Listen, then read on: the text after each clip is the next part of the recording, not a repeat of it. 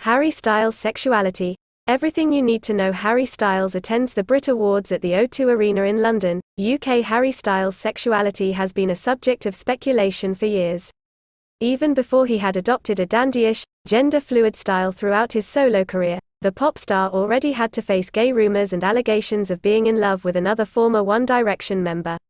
And the fact that he's been so coy about answering questions about his sexuality doesn't help. So, is Harry Styles gay? Or, is Harry Styles bisexual? Or, is he just expressing himself in his own unique way? Here, we take a deep dive into some of the big moments and trends that have fueled the gay rumors, and try to answer whether they're just that.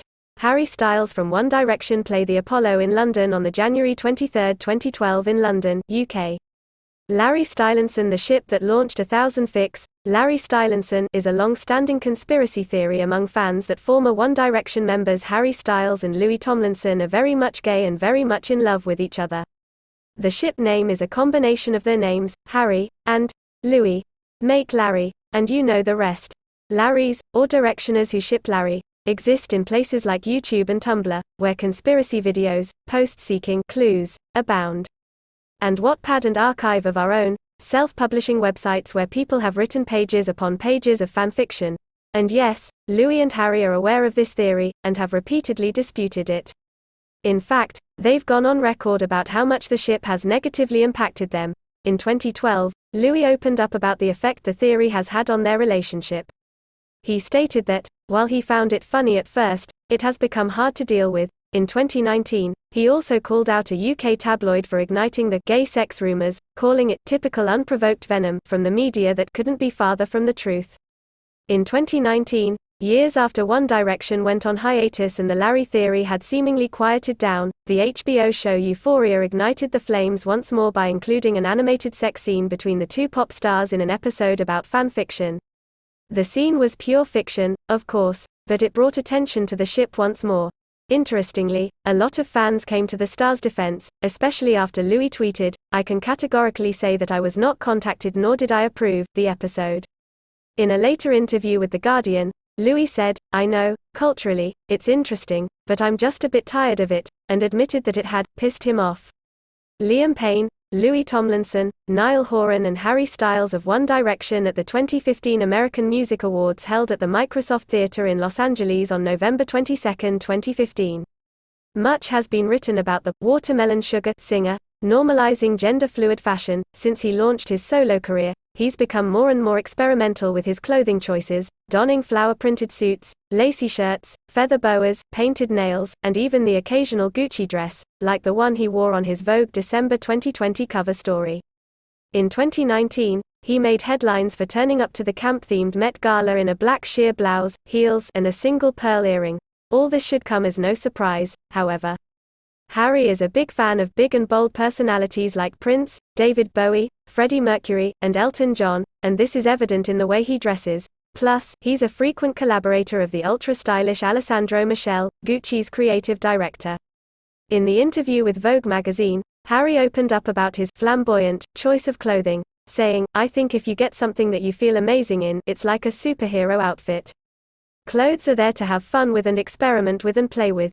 In another interview with The Guardian, he spoke about the matter again, saying, What women wear. What men wear. For me, it's not a question of that. If I see a nice shirt and get told, but it's for ladies, I think, okay. Doesn't make me want to wear it less though.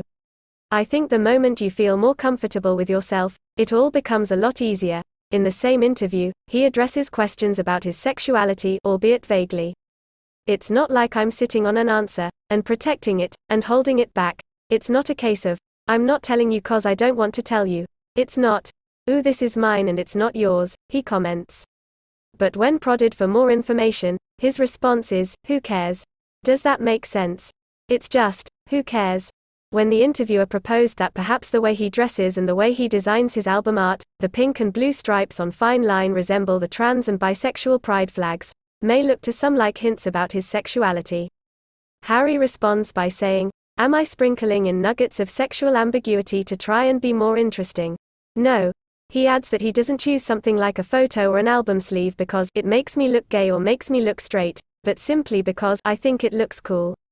In terms of how I wanna dress, and what the album sleeves are gonna be, I tend to make decisions in terms of collaborators I want to work with. I want things to look a certain way, he says. I dunno. I just think sexuality's something that's fun, honestly, he concludes. Honestly, I can't say I've given it any more thought than that.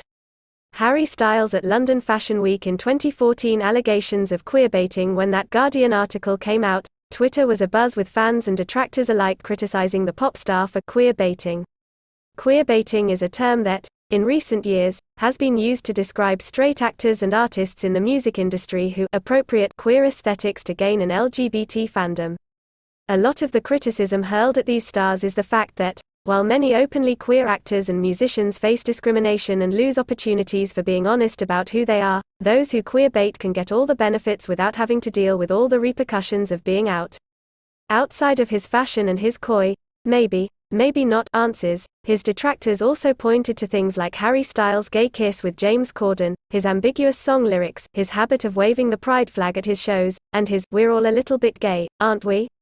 Comment is evidence of his queer baiting, but are they really? Or is he just a man who isn't afraid to make risque fashion choices, wants to make fans of all genders and sexual orientations feel welcome at his concerts, and who is, ultimately, just confident in his masculinity? At the end of the day, we'll never really know for sure. That is, until Harry himself says so.